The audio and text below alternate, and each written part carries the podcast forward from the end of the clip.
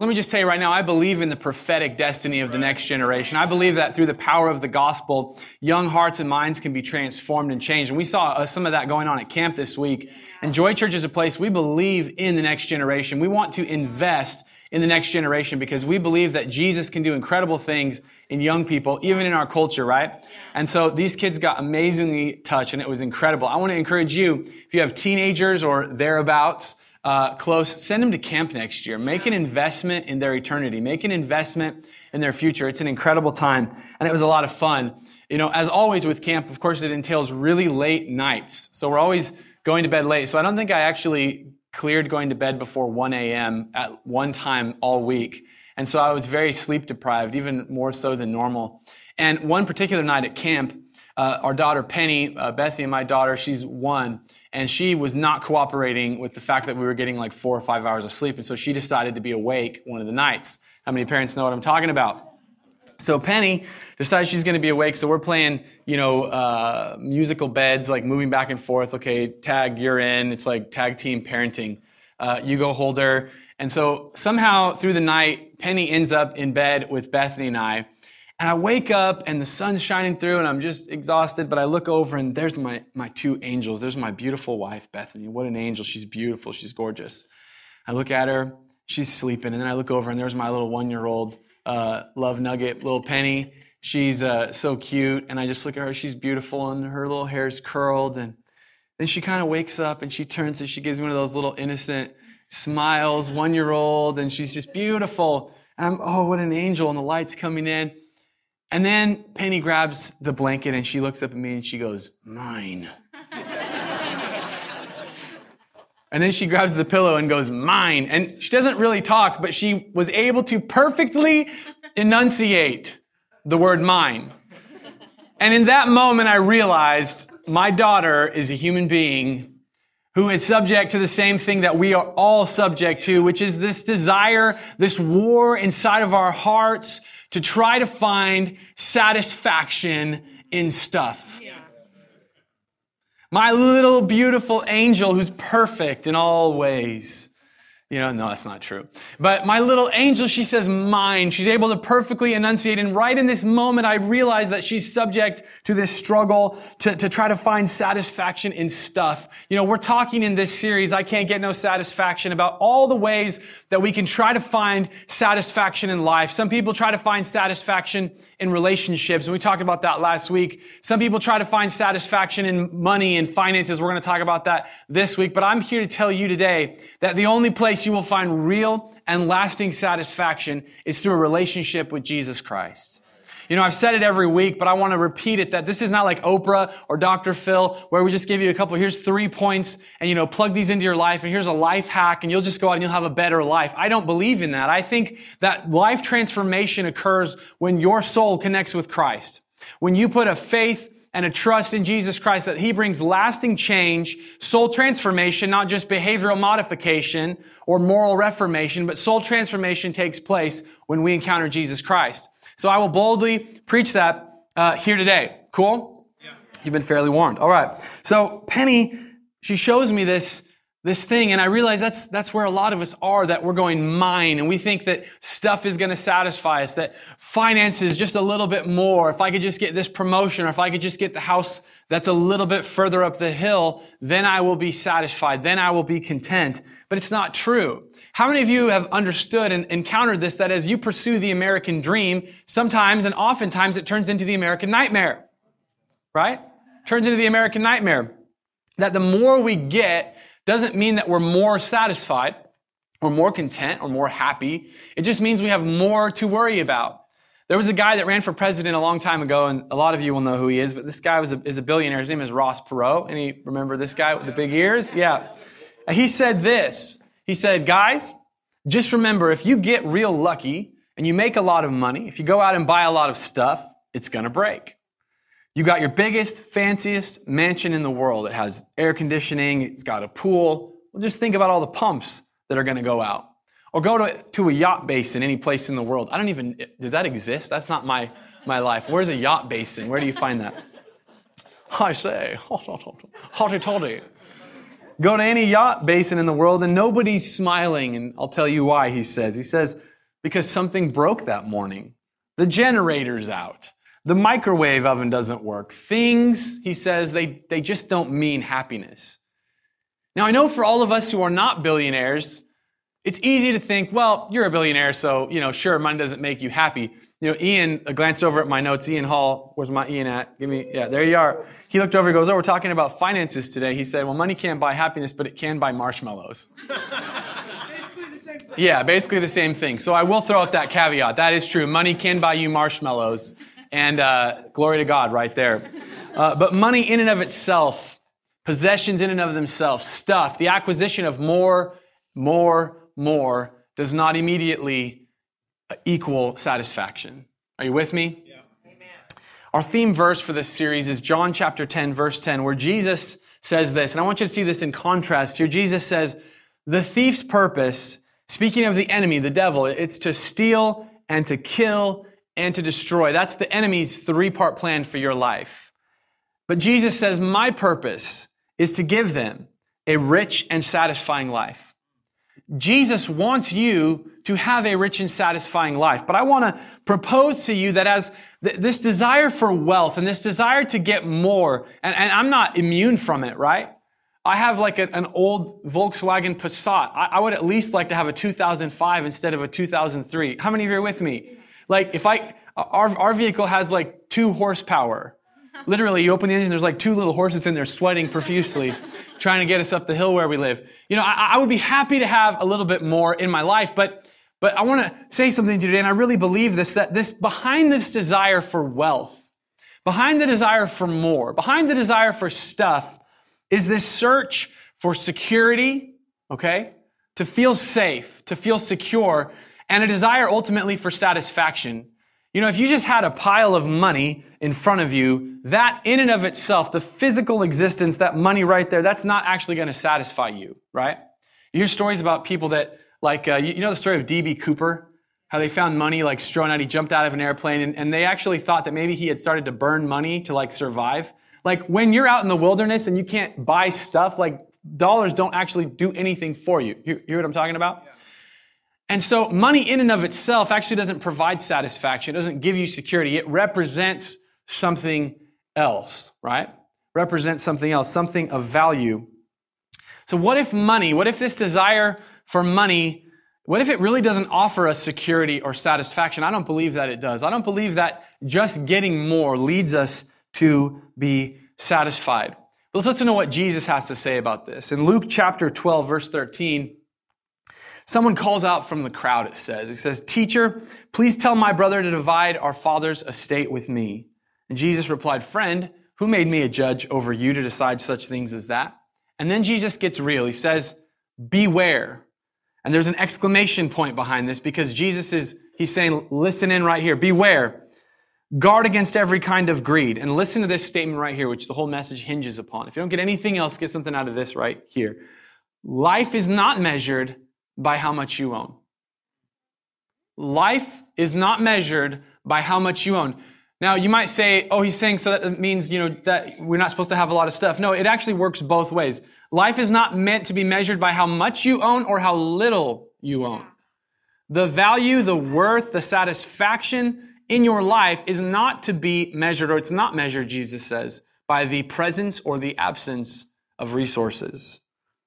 And then Jesus tells a story. He says, A rich man had a fer- fertile farm that produced fine crops. And he said to himself, What should I do? I don't have room for all my crops. Then he said, I know. I'll tear down my barns and build bigger ones, and then I'll have room enough to store all my wheat and other goods. And I'll sit back and say to myself, My friend, you have enough stored away for years to come. Now take it easy. Eat, drink, and be merry. Do you know what Jesus has just described? He's described our economic system where we store up enough stuff, build bigger barns so that when we hit 65, we can say, forget it all, I'm going cruising. Like, I've stored up big barns and I can eat, drink, and be merry, right? Why do they call cruise a cruise? They should call it an eat, because that's what you really do, right? Who cares about the boat? It's about the buffet, right? But anyways, this is what Jesus is describing, this, this mentality of if I get more, I store it up, I have security. And this guy says, I'll sit back, I'll, I'll eat, I'll drink, I'll take it easy, and I'll be merry. But God said to him, You fool.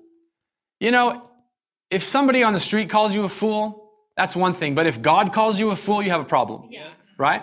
If God himself is like, you idiot, you fool, right? You need to listen in. And he says, you will die this very night. And then who will get everything you worked for? Jesus is saying 2,000 years ago, you can't take it with you, right? You cannot take it with you. Yes, a person is a fool, and Jesus describes what a fool is in this context. Yes, a person is a fool to store up earthly wealth, but not have a rich relationship with God. Now, I want to throw something out here today. There's nothing wrong with having wealth. All of us in a spectrum against the rest of the world are actually very wealthy living in the United States of America. Uh, relatively compared to the rest of the world, we're all actually in that top upper percentile of wealth and possessions. And Jesus is not condemning owning things or personal property or even working at a job, working hard and, and making money and storing up. He's not condemning retirement. He's not condemning this. He says this. Listen, he ties it together. He says, You're a, you're a fool if you store up earthly wealth, but you don't have a, rela- a rich relationship with God. Why? Because life is not measured by how much you own. Jesus gives us the true measurement. It's, it's the richness of your relationship with God. There's something about when you know God, whether you have a lot or a little, there's contentment, there's satisfaction, there is purposeful life in that state of existence. A rich relationship with God. If you're here today and you're like, I just came to the movie theater because the seats are comfy and I got into the air conditioning to get out of the heat, uh, that's great. But I want to tell you that Jesus brought you here to this place because I believe he wants to encounter you, wants to, to meet with you and, and begin a relationship with you. And, and you can start this process of having this rich relationship with God. The apostle Paul in the book of Ephesians chapter 3, he carries on this theme about a rich relationship with God and it being true wealth and, and the true measure of life. He says this, though I am the least deserving of all God's people, he graciously gave me the privilege of telling the Gentiles about the endless treasures available to them in Christ. Listen to the imagery. Endless treasures Anybody else grow up watching uh, DuckTales? Remember when, yeah. Dun, dun, ooh, right? The best. And DuckTales, remember Scrooge McDuck would dive and swim in his money? How many of you else just, how many of you wanted to do that? Like, I always, it almost kind of looked like this room, you know, if we had gold coins and we could just dive in and swim through the money. And now, if you really realize money is filthy and disgusting. But, anyways, he's a duck, anyways, whatever. So, what an amazing thing. But, but that was like endless treasure, right? He was so rich. You hear about people that are billionaires that have multi, they're multi-billionaires or trillionaires and they just have endless treasure. And Paul uses this imagery to describe a relationship with Christ.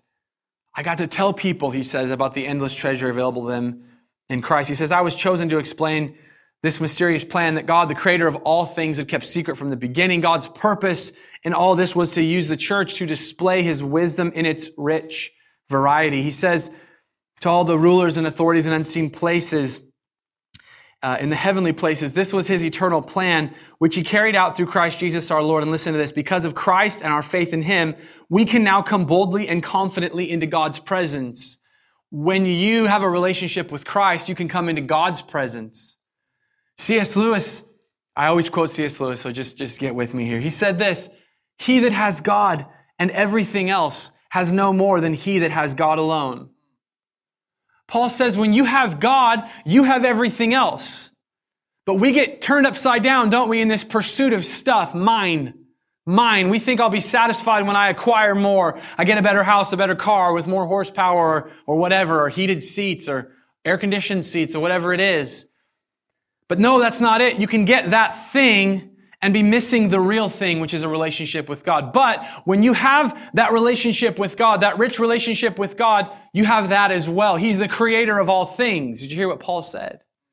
The creator of all things. C.S. Lewis says if you have everything and God, you don't have any more than the person that just has God because God is the first and the foremost.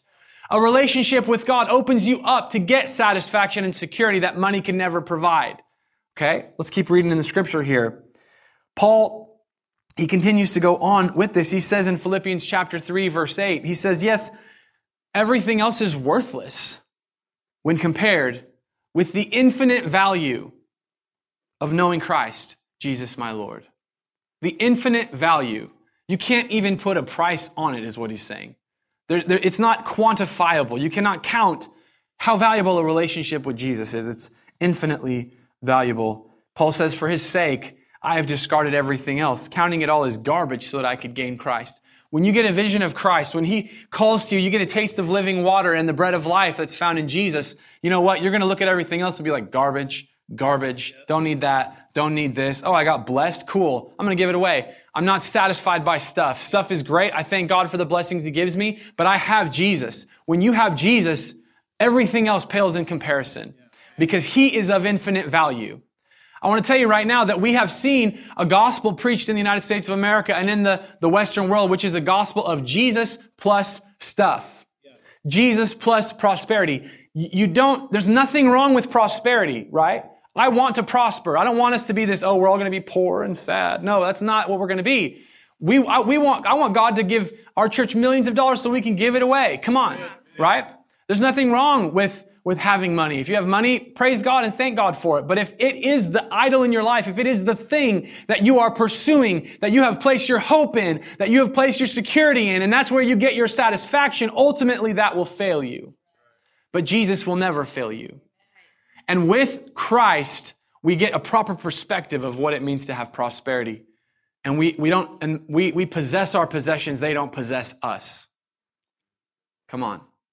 It's about having a rich relationship. And we understand this in a lot of different contexts. You know, my mom is Sicilian. She's awesome. She's a great cook.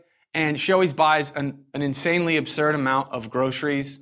We're like, Mom, there's not a hundred people coming to dinner tonight, right? There's like 10 of us. She's like, no, no, no, I have to make more. And, and like my mom goes to Costco and they have to restock when she leaves. You know what I mean? You know, you're like, mom, I don't think that you're supposed to like open a line of credit here at the grocery store. Like that's, you're buying too much. But this is my mom. And, you know, because I have a relationship with her, I have refrigerator rights. You know what I'm talking about? Yeah. How many of you have a person that you have refrigerator rights and it's a good thing? You know what I mean? God wants to give you refrigerator rights. God wants through a relationship that continues where there's fellowship and communion and a continual time in His presence where you're abiding with Him and He's the target for you and the place where your satisfaction rests and where you get satisfaction from. And God says, all of my refrigerator rights are yours. If you need something, I'll provide. If you need finances, I'll provide. If you need a place to live, I'll provide. But get the target off of money and, and stuff thinking that will satisfy you. It never will. It's a relationship with God that brings satisfaction. And when you have Him, you have everything. You have everything. Jesus talks about this idea that there's really two targets we can place our worship on, our affection on. And we sang that song today, our affection, our devotion poured out at the feet of Jesus. And yet, for many times in my life, and I'm sure in yours, my devotion and my affection are poured out to my stuff or poured out to my relationships, but it needs to be poured out to Jesus. But Jesus talks about this. He's preaching the Sermon on the Mount. It's this amazing sermon recounted to us in Luke chapter 6, verse 24. We'll go, we'll go into this, but he's talking about money. And Jesus often talks about money. Why? Because money is so often tied to where our heart is at. Jesus even says that. He says, Where your treasure is, there your heart will be also. He doesn't say where your heart is, there your treasure will be. He says where your treasure is, there your heart will be.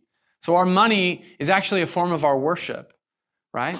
And Jesus is talking about money and he's talking about laying up treasures in heaven. He says, put your investment where it will count, where it will last. Lay up treasures in heaven. But then he says this in Luke chapter 6, verse 24.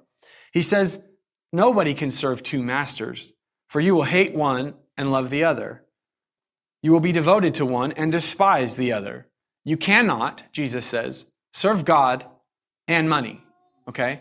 Now let's put this in a modern context because this is how it works in life. You can't work for Apple and Microsoft, right? Remember, I'm a Mac. I'm a PC. You know, there's a difference here, right? It's Coke or Pepsi, correct? USA or ISIS. You can't be like, hey man, ISIS is, I'm, they're just misunderstood. We'd be like, uh, what's the misunderstand? You, you, know what I'm saying? Like, there's a, there's a team colors here. Now, I'm not saying if you're not, I mean, maybe you need to go fight for them. I don't know. But, anyways, I'll just leave that to you and Jesus. But, anyways, there's, a, there, there's like team color. We're talking about loyalty and love, right? I can't be like, hey, Bethany, this is Becky, my new thing, my side boo, right? I'm just, I'm just seeing if I can get, yeah, okay. I've been at camp all week, so I'm trying it. What do you think, Jared? Is that okay? No, he's he's going. No. I can't. Hey, Bethany, this is Becky, my my side thing. You know, uh, if if I have a side thing, I'm gonna get a side thing in my rib. She's gonna stab me. You know what I mean? Th- that's not how it works, right? Marriage is about me and, and, and her, her and I, not, not this mixture of things. And Jesus says it very clearly, like, hey, it's God or money. It, it can't be both. You can't serve money and pursue money and put your, the target of your worship on money and also be serving God. This is a mixture that doesn't work. Jesus does not tolerate any other gods before him, right? And we like this, you know, in our culture. Well, you know, Jesus loves you no matter what. And that's true. He does love you. It doesn't mean that he's the Lord of your life, though, right? Well, I serve money, you know, yeah, uh, my priority really is in my career, not in, not in the mission of Jesus or the, the, the message of Jesus to be a follower of Jesus. But that, let me tell you what that's called, guys. It's called idolatry. Idolatry is where any, anything that exists in the space that God wants to occupy number one position. God doesn't win the silver medal. If God plays golf, his score is 18. He, he doesn't, you see what I'm saying here? He's perfect. He's always number one. He's always first. And, and he doesn't, there's no state of existence in which we put God second, third, fourth, or fifth, in which we truly have a rich relationship with him. So we have to get this mindset look, you cannot serve God and money. But it goes deeper than this. In 1 Timothy chapter 6, verse 10, Paul says this. This is a pretty famous scripture about money. You've probably heard it, and it gets misquoted a lot, but listen to the words very carefully. He says, For the love of money, doesn't say money itself. He says, For the love of money is the root of all kinds of evil. And some people craving money have wandered from the true faith and pierced themselves with many sorrows. The love of money, not money itself. Money itself is amoral. It's not good and or bad. It's what we put our money to, right? But Paul says the love of money is the root of all kinds of evil. Why is that? Why is the love of money the root of all kinds of evil? Because the love of money is ultimately our heart and soul, the inner part of us saying, I will be self sufficient. I don't need God. Come on. The love of money is, is a declaration at an intrinsic, deep level of pride.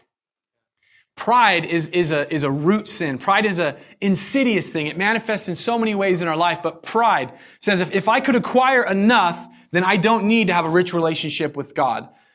Jesus talks about the kind of relationship we're to have with God and money. It's to be a relationship where we depend upon God to be our provider. But we don't like that, do we? We like to be able to take care of it ourselves and feel safe and secure. But Jesus says, look, that's foolish because ultimately your life is not in your own hands. God has it all in the end anyways. So having a rich relationship with Him is where security is at. It's not in storing up. That's an illusion. Does that make sense? It's an illusion. And so Paul says the love of money is the root of all kinds of evil. It's this illusion of pride, and, and pride is such a central sin. And ultimately, what it does is it separates us from God. It says, I'm pursuing uh, enough resources and finances and stuff so that I can continually move God into the side position. Do you see why this is the root of all kinds of evil? It looks so sanitized and clean, but it's not. It's not. The love of money, when I put money in an idolatrous position, it takes me further and further away from God. You cannot serve two masters, Jesus said. It's one or the other. But as we come to the end here today, I want to encourage you that there is a secret of satisfaction that we can know, and it's right in the scripture. A secret of satisfaction for how to defeat this part of us that, that wants to find security and satisfaction in stuff and in resources apart from God. Back in Philippians in chapter 4, Paul is writing and to the, the church in Philippi. He says, How I praise the Lord that you are concerned about me again. I know you have always been concerned for me, but you didn't have the chance to help me. But I wasn't ever in need, he says. For I have learned how to be content. Listen to this here. I have learned to be content with whatever I have. That is a powerful thing. If you are content with whatever you have, money has no hold on you. The presence or the absence, it has no hold. How much, how little, doesn't matter because I'm content with what I have. He says, I know how to live on almost nothing or with everything. And listen to this. He says, I've learned the secret of living in every situation, whether it's with a full stomach or empty. You're like, Preacher, stop preaching. I have an empty stomach. I need to go fill it. I've learned to live with plenty or little. And this is the secret. He says, For I can do everything through Christ. Say these three words with me everything through Christ. Everything through Christ. That is the secret. When everything goes through Christ, everything is going to be all right. When everything comes from Christ, when everything is for Christ, everything through Christ. This is like the most misquoted scripture. People are like, I throw a football, I can do all things through Christ who strengthens me. Oh, I'm going on a mission trip, I can do all things through Christ who strengthens me. The context of this is, is this area of resources and finances and finding contentment and satisfaction. Paul's not giving a, a, verse here for quarterbacks to be able to say, I can do all things through Christ. And that's fine to put that on, you know, a sign or whatever. That's fine. But the context of this is a, is a deeply existential statement about where to find your satisfaction. Come on. Yeah. Everything through Christ. Paul says the secret, the secret. And you go, that's too simple. No, it's not simple. It's easy to understand, but it's hard to do. Yeah. Okay? It's hard to do. He says the secret to, to learning to live with plenty, having a lot, which we'd rather have a lot, sure, but, but what about when you don't have a lot? How many of you ever been in a situation where you didn't have a lot? You're like, right now, I don't have a lot. And maybe you're here and you're like, I, I do have a lot. Well, wherever you are at on the spectrum, Paul says, look, I know the secret.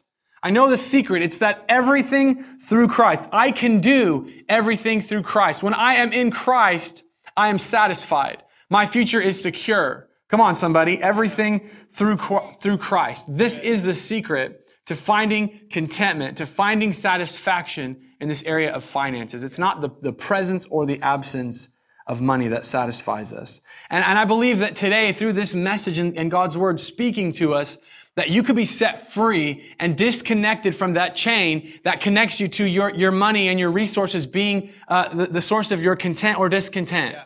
How many of you have ever been tied like a ball in a chain to that? Right?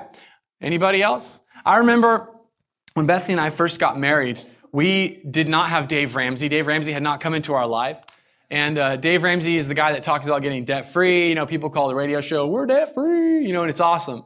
But Bethany and I were not debt free we had a lot of debt. And so we came together and we're like, let's buy furniture. Let's go on a, you know, $6,000 honeymoon and like charge it, you know, and we're just going crazy. And so we have all this debt. And I remember going to eat and my parents would be like, hey, we're going to go to Red Lobster. And I'm just like, oh my God, they don't have the lunch special anymore. right? They'd be like, hey, let's go to Olive Garden. I'm like, is it like the, do they have the two for 20 thing going on? Like, is it, because I was, I was freaked out because why I knew that the money that we had coming in was just barely covering the, the expenses going out and we kept piling up debt and I, and I felt like a slave. Bible says that the borrower is slave to the lender. I was a slave to my debt. And that was right in my mind all the time. Why? Because I was connected with that. Now, here's what had to happen. I had to get some renewal in my thinking about resources and finances, and that's why thank God for Dave Ramsey. You can go to our that give tab on our website, and there's some resources there to help you learn how to walk this out practically. But on the inside, Dave Ramsey can't do anything for you. Yeah. What you need to do is get connected so that you, your life mentality, your perspective is now everything through Christ.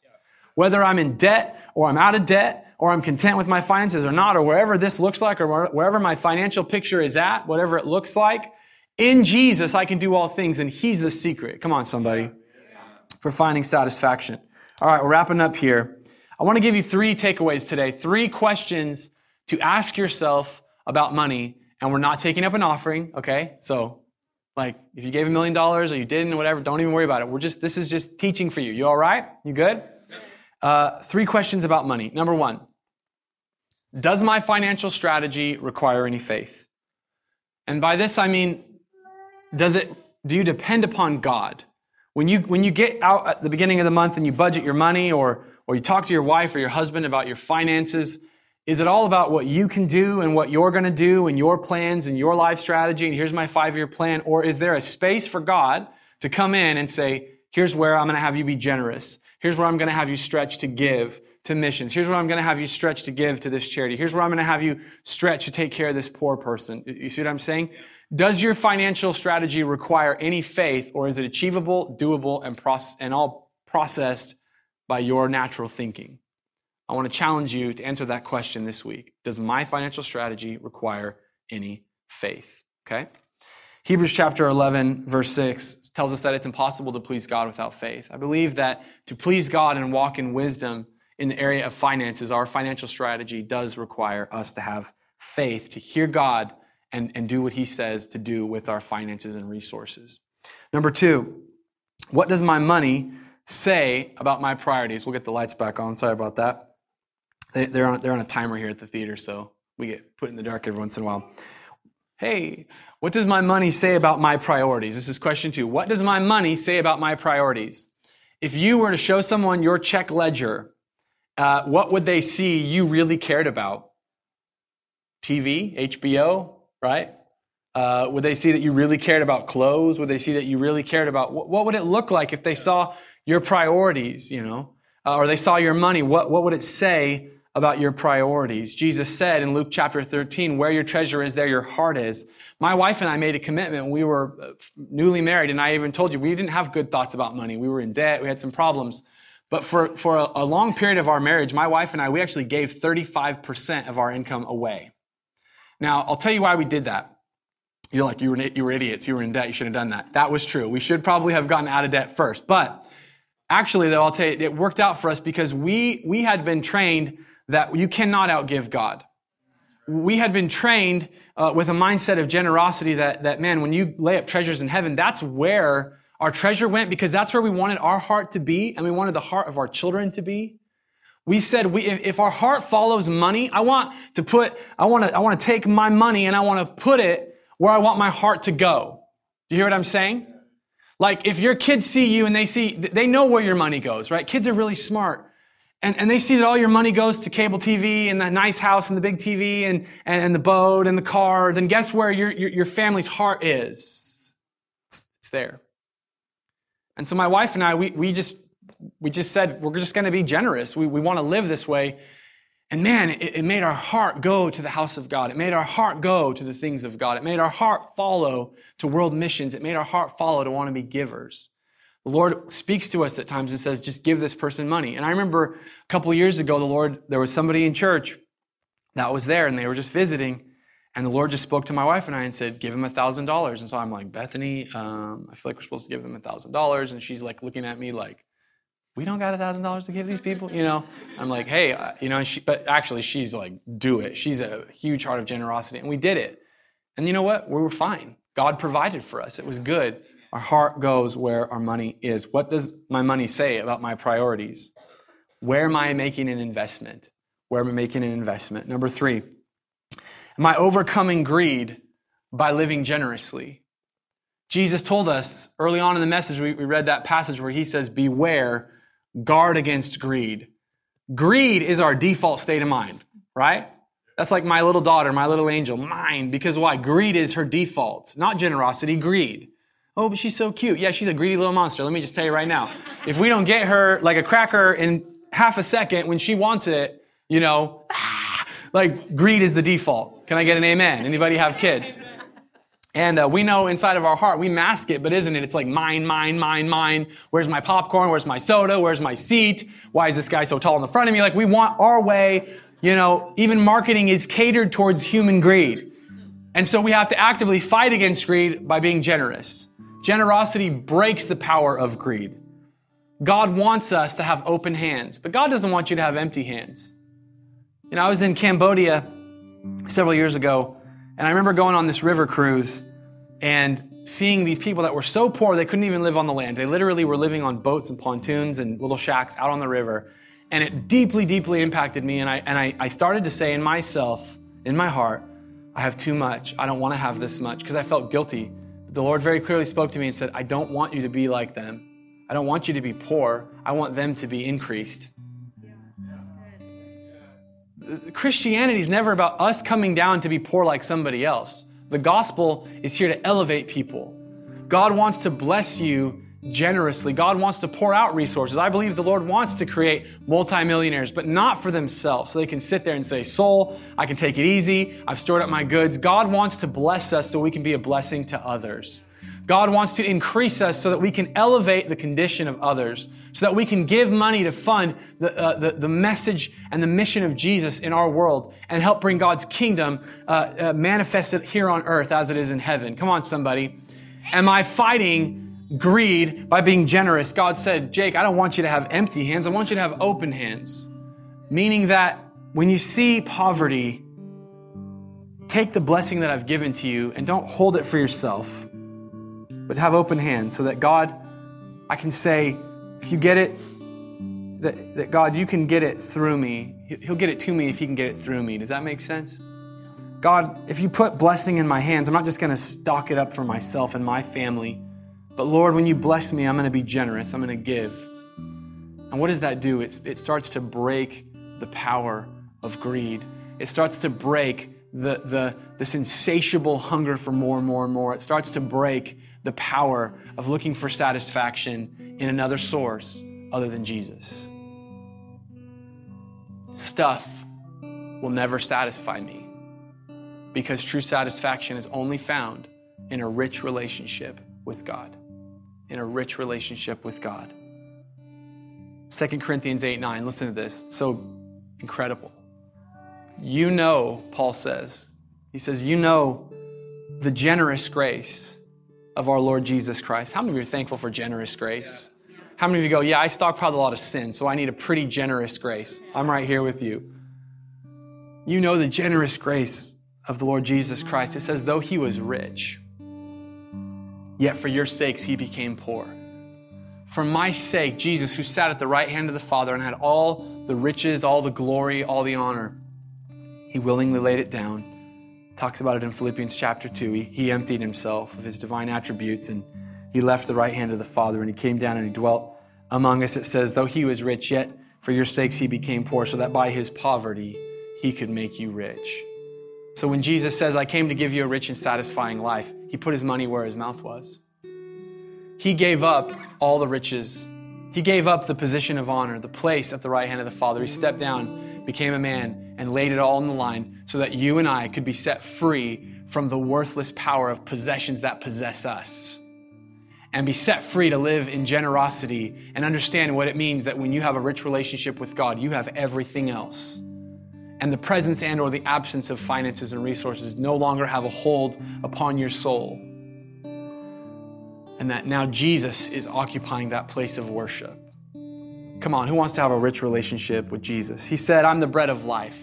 Whoever comes to me shall not hunger. Whoever believes in me shall never thirst. I am the bread of life, Jesus said. Come on, take a bite today of the bread of life. He said, I'm the water of life. When you take a drink from this well, you're never going to thirst again. Let's stand up this morning and let's pray.